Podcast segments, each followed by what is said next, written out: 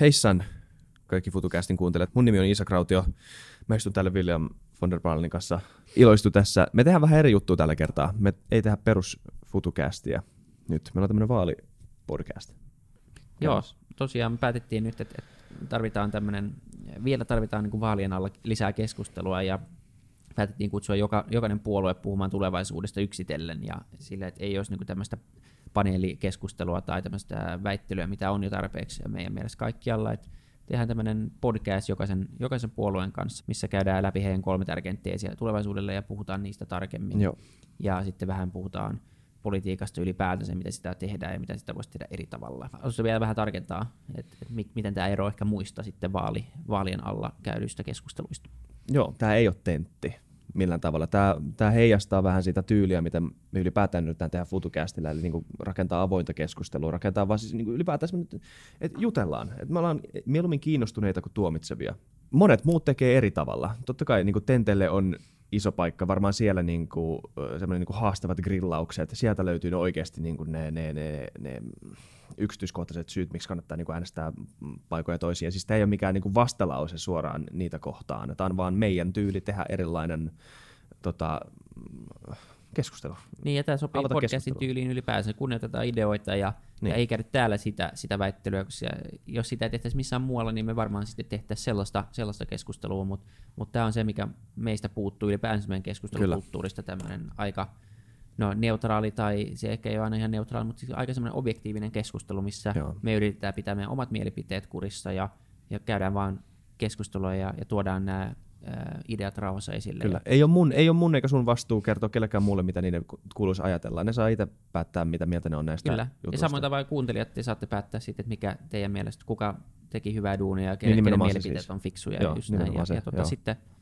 sitten, mutta kuunnelkaa nämä kaikki mielellään läpi. Nämä on, nämä on puolen tunnin juttuja, nämä on tosi nopeita ja tota, nämä on silleen verrattavia kuitenkin keskenään, että jutellaan suunnilleen samoista asioista, niin saatte tässä sitten vielä vähän lisää jos vielä ette tiedä, ketä äänestätte, kun te toivon mukaan äänestätte. Niin tota.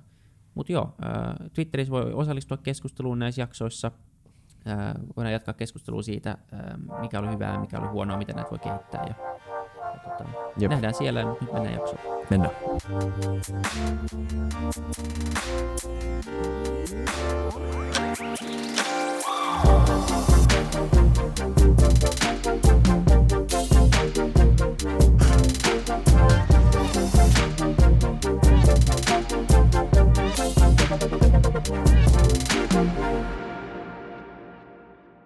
Moi kaikki FutuCastin kuuntelijat. Taas me tehdään Vili tätä vaalijuttua.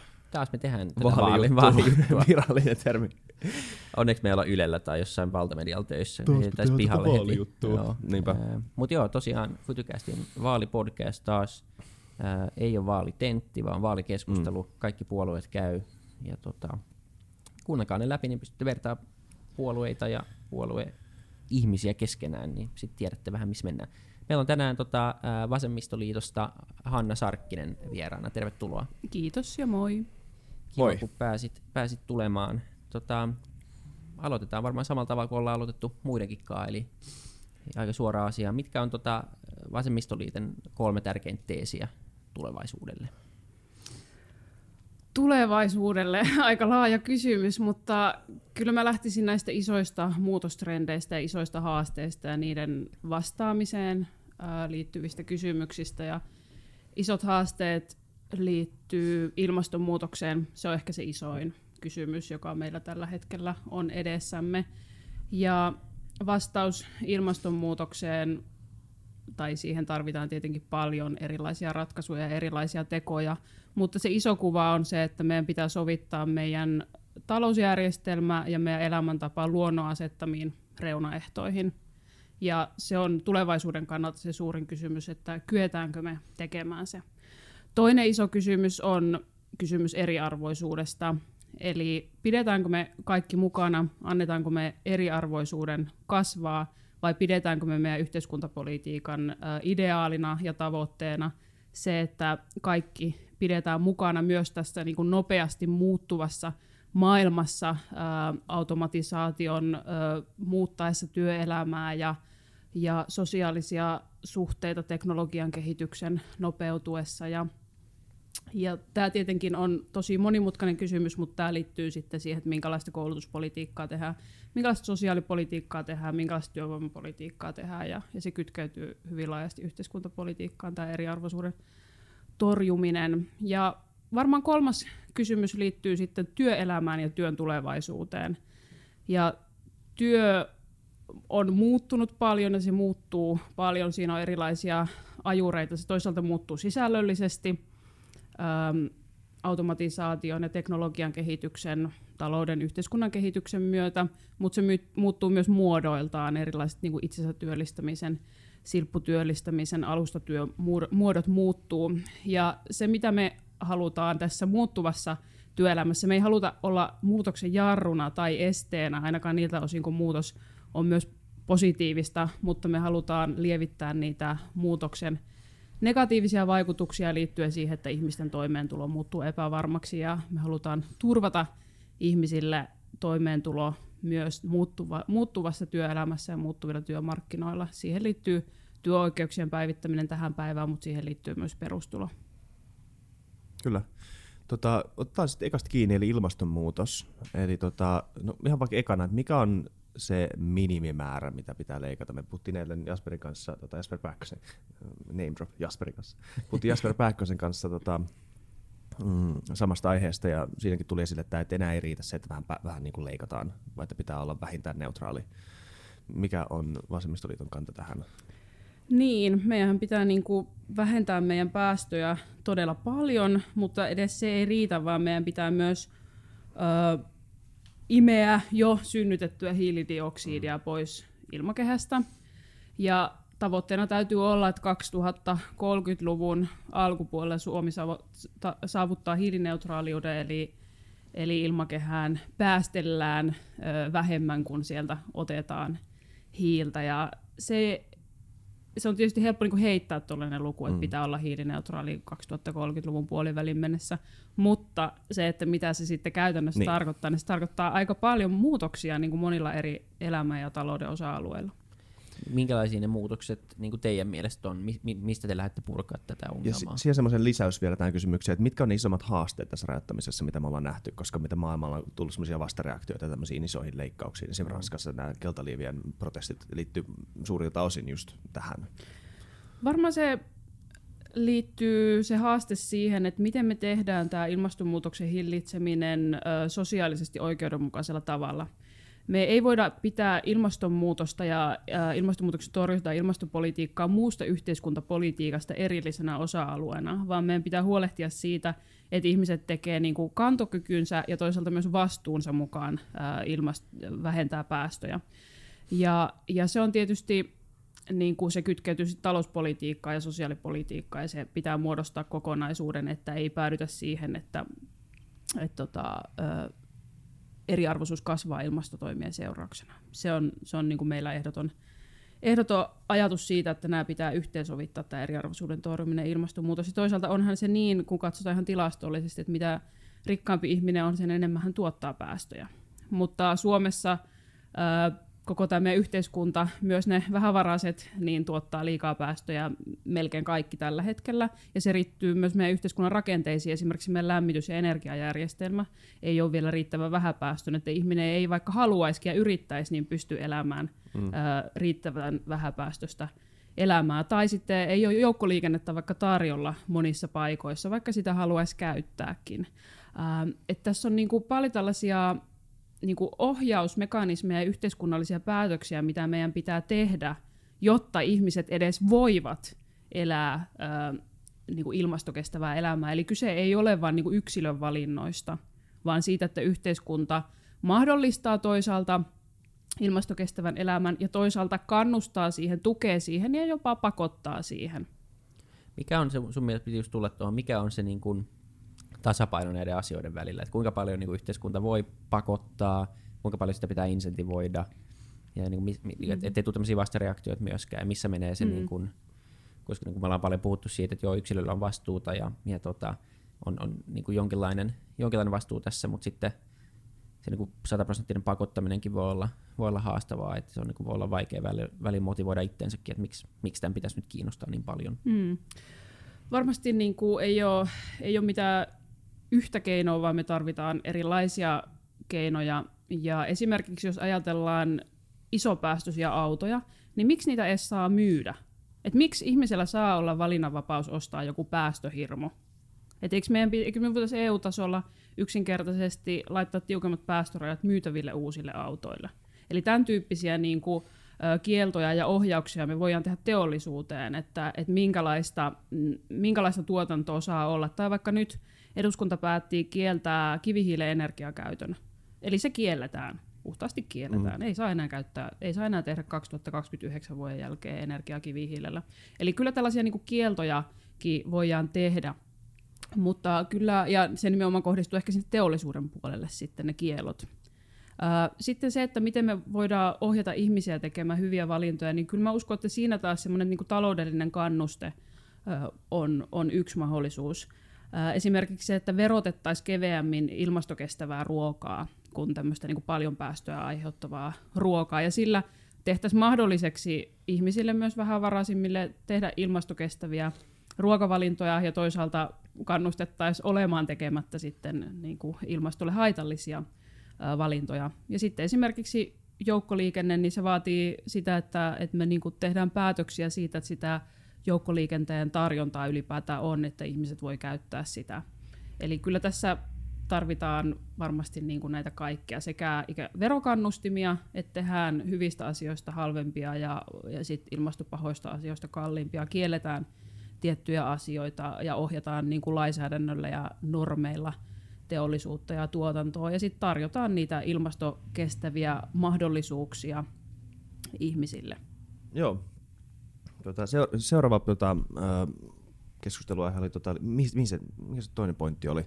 Ää, toinen Mistä? pointti liittyy tähän eriarvoisuuteen. Eriarvoisuuteen. Mm. Miten te ensin määritte sen? Niin, se, on, se on hirveän kuitenkin subjektiivinen käsite. Niin- Mielenkiintoinen niin. kysymys, mikä mm. tulee tosi usein esille, just, että mitä on tasa-arvo? Se on sellainen sana, mitä niin kuin aina sanotaan tosi usein, niin kuin tulee esille politiikassa, mutta tuntuu siltä, että kaikilla on vähän oma määrittely. Mikä on niin kuin teidän määritelmä tasa-arvosta? Joo, tämä on tietysti tärkeä kysymys, että että mitä niin kuin näillä termeillä ja arvoilla tarkoitetaan. Ää, kyllä me nähdään, että tasa-arvo on toisaalta sitä, että ihmisellä on samanlaiset mahdollisuudet tässä elämässä, mutta myös sitä, että ei ainoastaan se, että on samanlaiset mahdollisuudet, vaan sitä, että pidetään huolta siitä, että kaikilla sit myös toteutuisi se hyvä elämä ainakin minimitasolla, eli, eli esimerkiksi se, että torjutaan asunnottomuutta – tai että meillä on riittävä sosiaaliturva, että kukaan ei tipu köyhyyteen ja, ja turvataan kaikille nämä elämän perusedellytykset. Mm. Ja kyllä se niin kuin paljon lähtee tästä, mutta totta kai siihen liittyy sitten myös tämmöinen tasa-arvo siinä mielessä, että ei tule syrjityksi esimerkiksi seksuaalisuuden tai sukupuolisuuden tai etnisyyden perusteella. Eli se on laaja käsite. Sitten taas eriarvoisuus, siihen liittyy tuloerot, siihen liittyy varallisuuserot, siihen liittyy koulutuserot, siihen liittyy yhteiskunnallinen osallisuus. Ähm, ja se, mikä on huolestuttavaa ehkä suomalaisessa yhteiskunnassa tällä hetkellä, on se, että me nähdään hyvin voimakkaasti tämmöinen ylisukupolvinen syrjäytyminen. Äh, eli suomalainen yhteiskunnan se vahvuus viimeisten vuosikymmenten aikana on voimakkaasti liittynyt siihen, että luokkanousu on mahdollista – ja, ja sitä tapahtuu. Eli tämmöinen sosiaalinen mobiliteetti. Kyllä, Joo. ja nyt nähdään, että se on niinku heikentynyt ja, ja ylisukupolvinen syrjäytyneisyys ja koulutuksen periytyneisyys on joiltain osin vahvistunut ja esimerkiksi sosiaaliturvariippuvuus kulkee, kulkee su, sukupolvelta toiselle ja, ja ei välttämättä enää koeta, että, että kaikilla on samanlaisia mahdollisuuksia tässä yhteiskunnassa. Ja, eli se liittyy niin kuin näihin, ja sitten toisaalta äh, varallisuuserot on, on kasvanut ja, ja, ja nyt tuloerot viime vuosina vähän, ne ei ole niin paljon kasvanut. Et se, se, on, se osittain liittyy tähän niinku taloudelliseen kuvioon, mutta sitten myös näihin mahdollisuuksiin ja, ja, ja siihen, että mitä ihminen ajattelee, että mikä on mun elämässä mahdollista. Ja, ja, ja sitten tämä yhteiskunnallinen osallistuminen, niin se on myös voimakkaasti eriarvostunutta sillä tavalla, että nähdään ihan äänestämisestä, että mm. hyvätuloiset äänestää, hyvin koulutetut äänestää, pienituloiset ja ö, vähemmän koulutut äänestää paljon vähemmän. Öö, onko totta, että teidän ää, sosiaaliturvapolitiikka johtaa siihen, että tulevaisuudessa mahdollisesti olisi perustulo? Joo, meidän tavoitteena on ö, lopulta vastikkeeton perustulo, ja meidän vaaliohjelmassa on tavoitteena, että seuraavalla hallituskaudella siirrytään kohti perustuloa ö, yhtenäistämällä nykyisiä syyperusteisia sosiaaliturvaetuuksia – ja poistamalla työvoimapoliittisia karensseja ja mahdollistamalla työttömänä opiskelua nykyistä joustavammin ja joustavoittamalla ylipäätään sosiaaliturvaa ja lopullisena tavoitteena sitten perustulo. Ja minkälainen, niitä perustuloja on hirveän erilaisia malleja, niin minkälaista mallia te ajatte? No määritelmällisesti perustulo on vastikkeeto ja se maksetaan kaikille ja otetaan sitten verotuksella pois, mutta suomalaisessa poliittisessa keskustelussa tämä jotenkin ymmärrys perustulosta on omituisella tavalla hämärtynyt viime aikoina ja kaiken näköisiä sosiaaliturvamalleja on alettu kutsua perustuloksi, mutta me tavoitellaan siinä mielessä klassista perustuloa, että se on vastikkeeto ja kaikille maksettava ja sitten verotuksen kautta otetaan sitten pois niiltä, ketkä sitä ikään kuin tarvitse.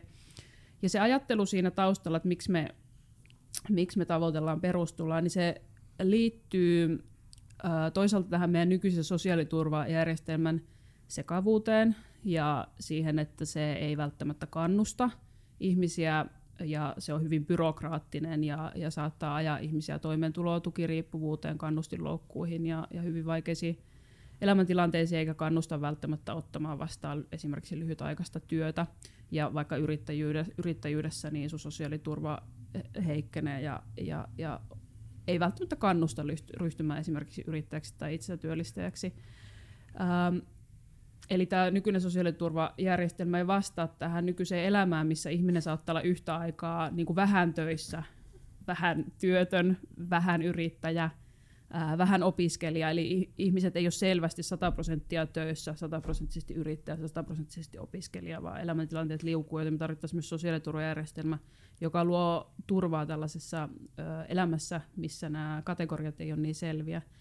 Lisäksi, jos ajatellaan tulevaisuuteen, ja, ja tässä tietysti päästään sitten hmm. tähän tekniikan kehitykseen ja teknologian kehitykseen, automatisaatioon ja robotisaatioon, ää, niin on mahdollista, että aika paljon se muuttaa myös työmarkkinoita osa työstä katoaa, me tarvitaan turvaa siihen tilanteeseen.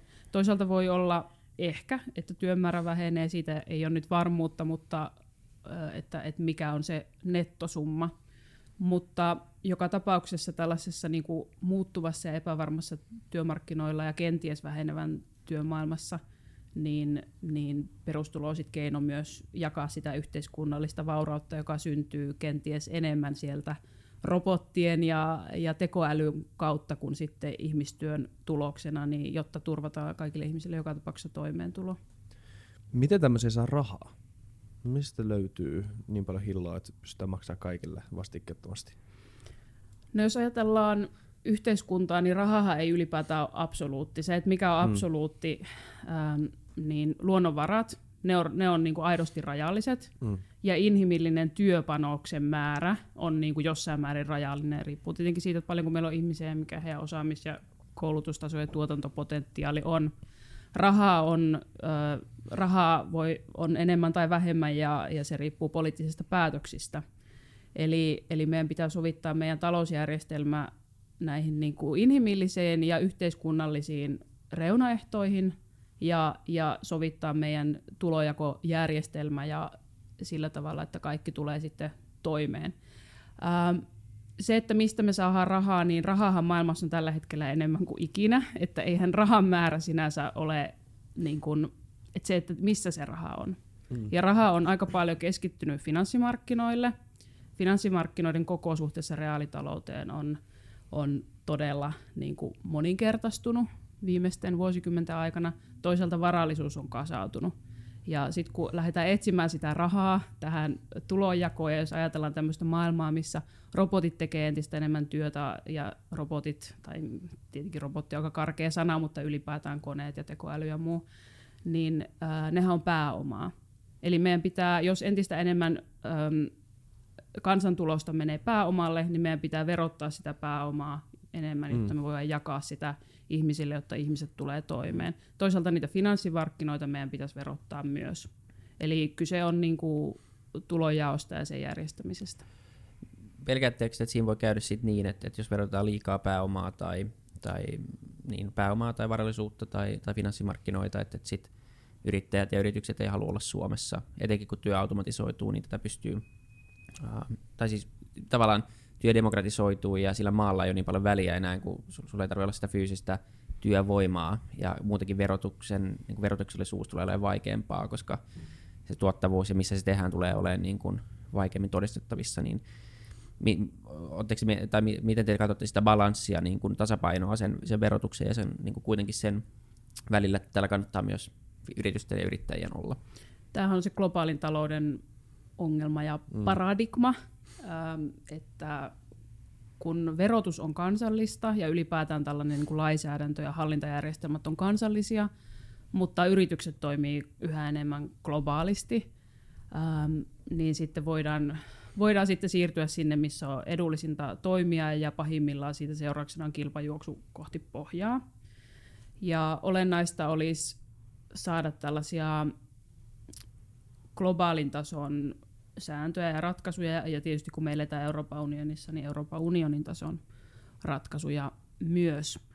Nyt on lähetty esimerkiksi tässä veroparatiisitalouden ja veronkierron ja verovälttelyn ja rahanpesun estämisessä, niin on globaalisti lähetty liikkeelle, ja se on erittäin niin kuin, positiivinen juttu. Toki niin kuin, erittäin paljon on, on niin kuin, laittomia pääomavirtoja ja veroparatiiseja ei ole vielä suljettu, mutta siinä on kuitenkin edetty globaalisti ja se sitten auttaa sitten siihen, että myös kansallisvaltiotasolla pystytään rahoittamaan näitä julkisia palveluita, kun pystytään tukkimaan näitä veromuotoja, vuotoja.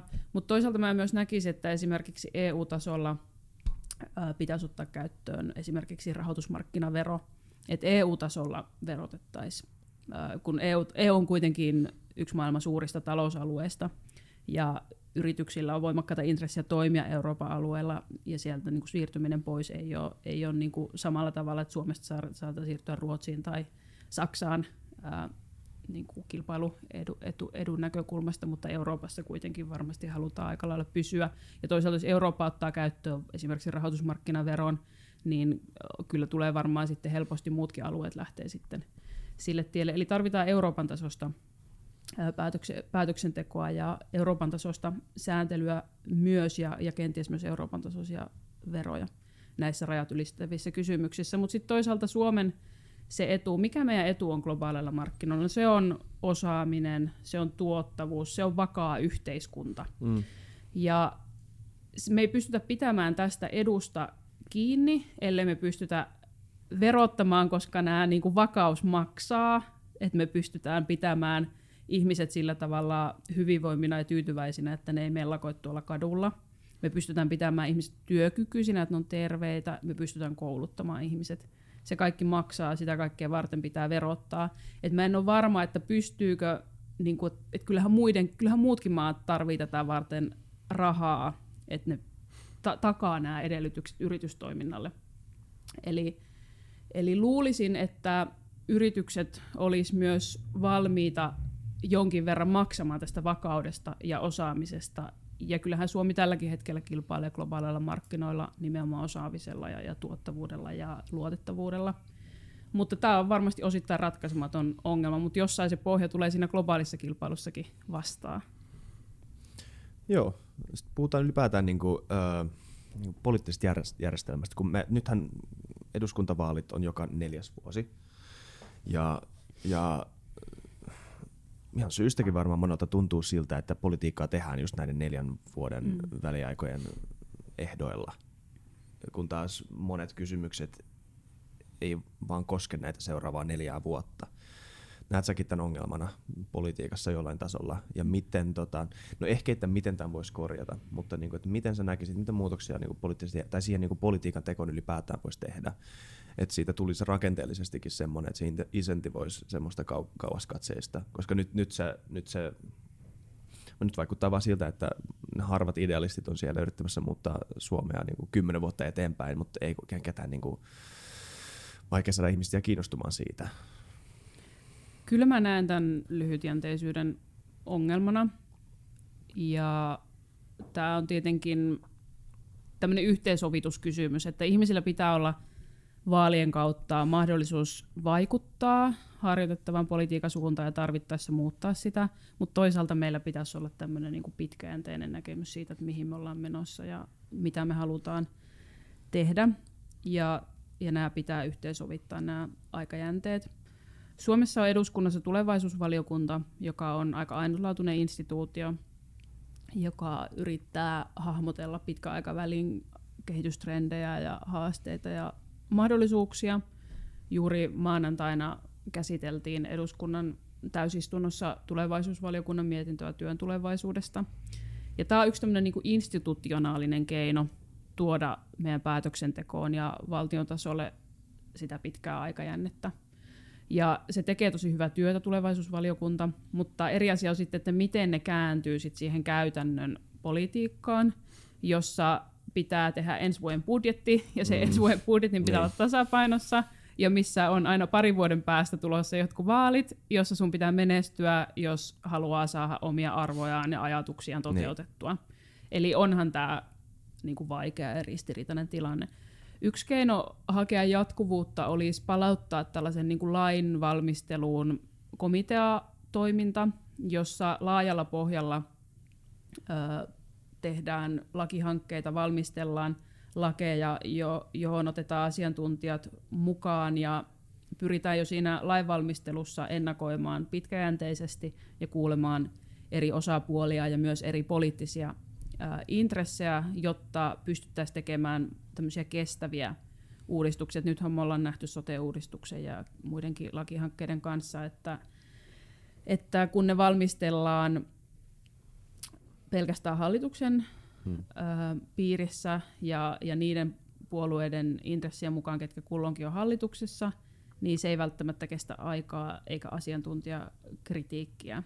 Esimerkiksi peruskouluuudistus aikanaan, siitä on monta kymmentä vuotta, mutta se on kuitenkin hyvä ja onnistunut yhteiskunnallinen uudistus. Se valmisteltiin tällaisessa niin komitea-laitoksessa ja semmoista, semmoista Suomessa ennen käytettiin. Se olisi niin yksi keino.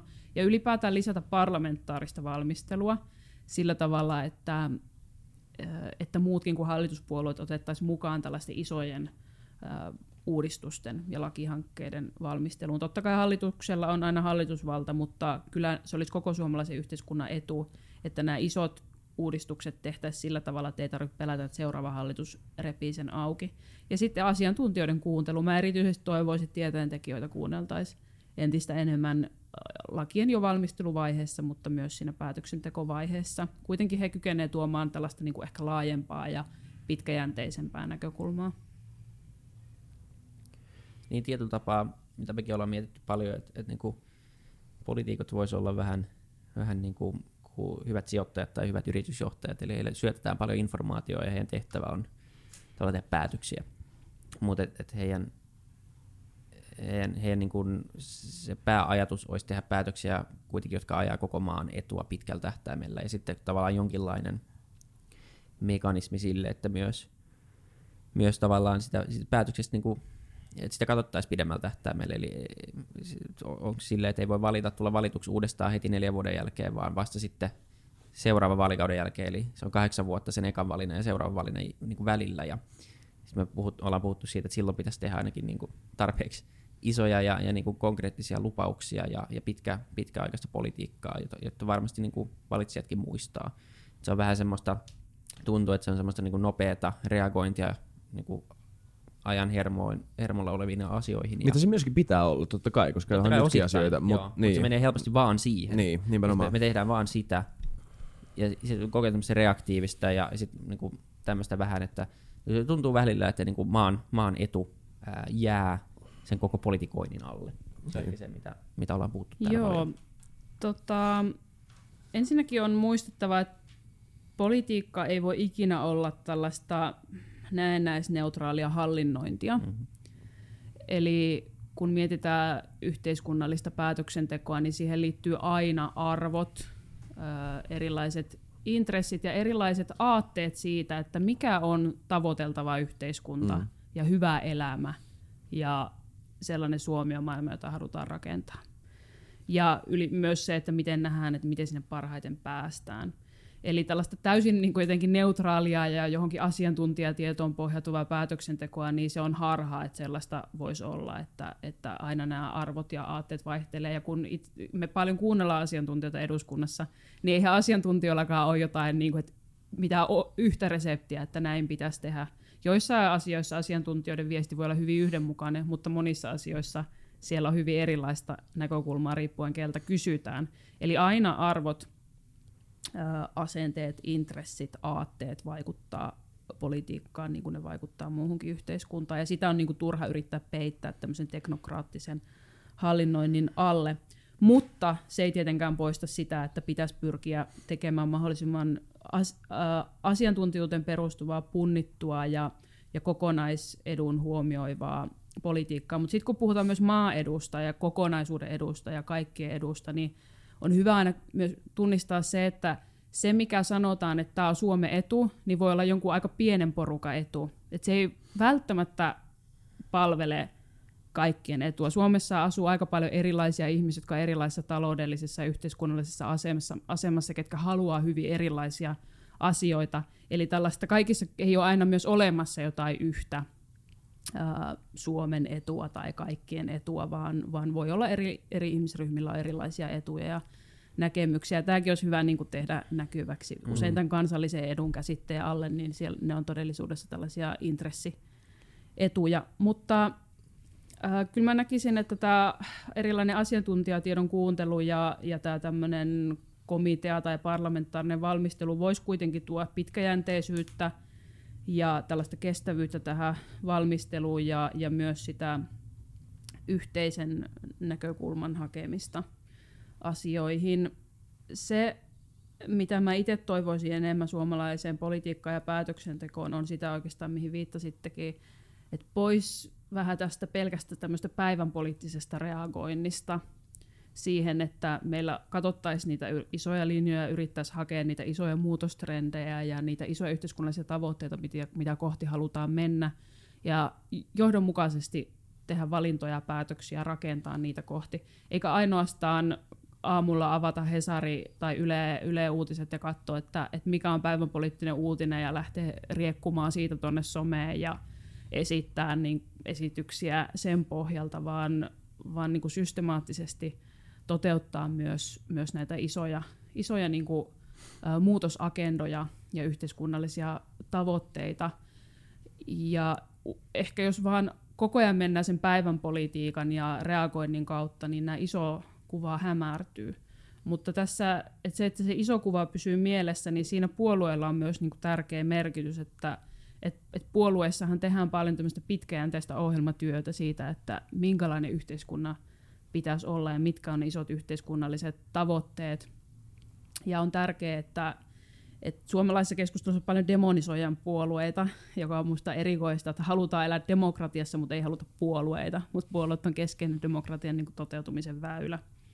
Ja siinä mielessä, siinä mielessä tämä puolueiden niin kuin ohjelmatyö, varsinkin pitkäjänteinen, niin on tosi tärkeää. Ja me esimerkiksi Vasemmistoliitossa ollaan tehty tällaisia tulevaisuusohjelmia, jotka katsoo niin vuosikymmenten päähän, jotta me pystymme myös itsellemme selkeyttämään se, että, että mikä, minkä tyyppinen se on se yhteiskunta, mitä me halutaan rakentaa. Onko ne julkisia? Löytääkö ne jostain nettisivuilta? On. Tai? Kaikki ohjelmat on julkisia ja nice. ne, löytyy, ne löytyy sieltä. Ja itse mä tällä hetkellä valmistelen Vasemmistoliitolle eurovaaliohjelmaa. Nyt ei ole puhuttu, ole puhuttu vähän mm. näistä tulevista kansallisista vaaleista, mutta on hyvä muistaa, että tänä keväänä on Joo eurovaalit ja eduskunnassa näkee erittäin sel- selkeästi sen, kuinka tärkeä Euro- Euroopan unioni on niin kuin Suomen lainsäädännön kannalta. Tosi iso osa meidän lainsäädännöstä tulee Euroopan unionista.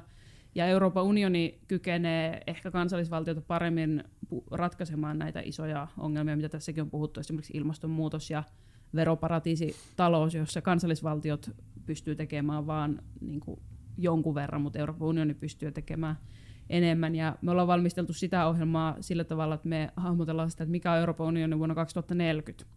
Hmm. Se, vaikka tietysti europarlamenttikausi on viisi vuotta, mutta pitää pystyä hmm. niin kuin, luomaan kuvaa siitä, että minkälaisen Euroopan unionin ja Euroopan me halutaan vähän pidemmällä aikajänteellä. No. Käykää äänestämässä eurovaaleissa. Äänestysprosentti on, on häpeällisen alhainen. Niinpä. Se, siinä ei ole mitään järkeä. Et, tota, kyllä sekin on ihan tärkeä vaali, et, niin kuin ihan oikeasti. Ää, on. Et, et, mutta et se tietoisuus näyttää olevan ongelma. Tota, kysytään vika kysymys. Yes. Ää, ja se on sama kuin meidän norma- normaalissa podcasteissa, eli se voi olla joku puolueen tai sun oma joku, joku unelma Suomelle. Ja, ja miksi on, miksi on tärkeää, että semmoinen asia toteutuisi. Unelma Suomelle. Voi vitsi, mulla on niin hirveästi kaikkea, kaikkea erilaisia unelmia, mutta kyllä se mun suuri unelma ehkä liittyy tähän ilmastokestävän yhteiskunnan rakentamiseen. Mm. Mä unelmoin siitä, että, että me pystyttäisiin rakentamaan semmoinen yhteiskunta ja, ja elämäntapa, jossa me ollaan yhteensovitettu hyvä elämä ja ja tasa-arvoinen yhteiskunta ilmastokestävän niin kuin, elämän kanssa. Ja mä itse näen, että, että tästä ilmastonmuutoksesta puhutaan liikaa uhkakuvien kautta myös, että kyllähän se, että, me, että meillä on edessä iso yhteiskunnallinen muutos väistämättä, niin se antaa myös mahdollisuuden siihen, että rakennetaan myös entistä parempi yhteiskunta ja parempi elämänlaatu. Esimerkiksi se, että tällaisen tyhjän tavaa, kertakäyttötavarakulutuksen sijaan pystyttäisiin panostaa enemmän elämänlaatuun ja palveluihin ja elämyksiin ja sosiaalisiin suhteisiin, yhteisöllisyyteen, kulttuuriin, taiteeseen. Ja kyllä se on minusta sellainen tavoittelemisen arvoinen visio ja, ja erittäin tavoittelemisen arvoinen visio on tietysti ylipäätään se, että, että maapallo on elinkelpoinen myös meidän lapsille ja että myös meidän lapsilla on täällä hyvä elämäedellytykset. Yes, Kyllä. se on ihan, ihan totta. Ihan hyvä Mä luulen, että me kaikki toivotaan, että tämä maapallo säilyy. Äh, Mutta joo, hei, todellakin. kiitos paljon vierailusta. Ja tota, joo, tässä oli Vasemmistoliiton, Vasemmistoliiton, Vasemmistoliiton osuus meidän vaalipodcasteissa. Ja, ja tota, käykää kuuntelemaan myös muut podcastit, niin pystytte vertailemaan sitten vähän, että mitä puolueet ajaa tuleviin vaaleihin. Kiitos paljon käynnistä. Kiitos. Kiitos. Kiitos.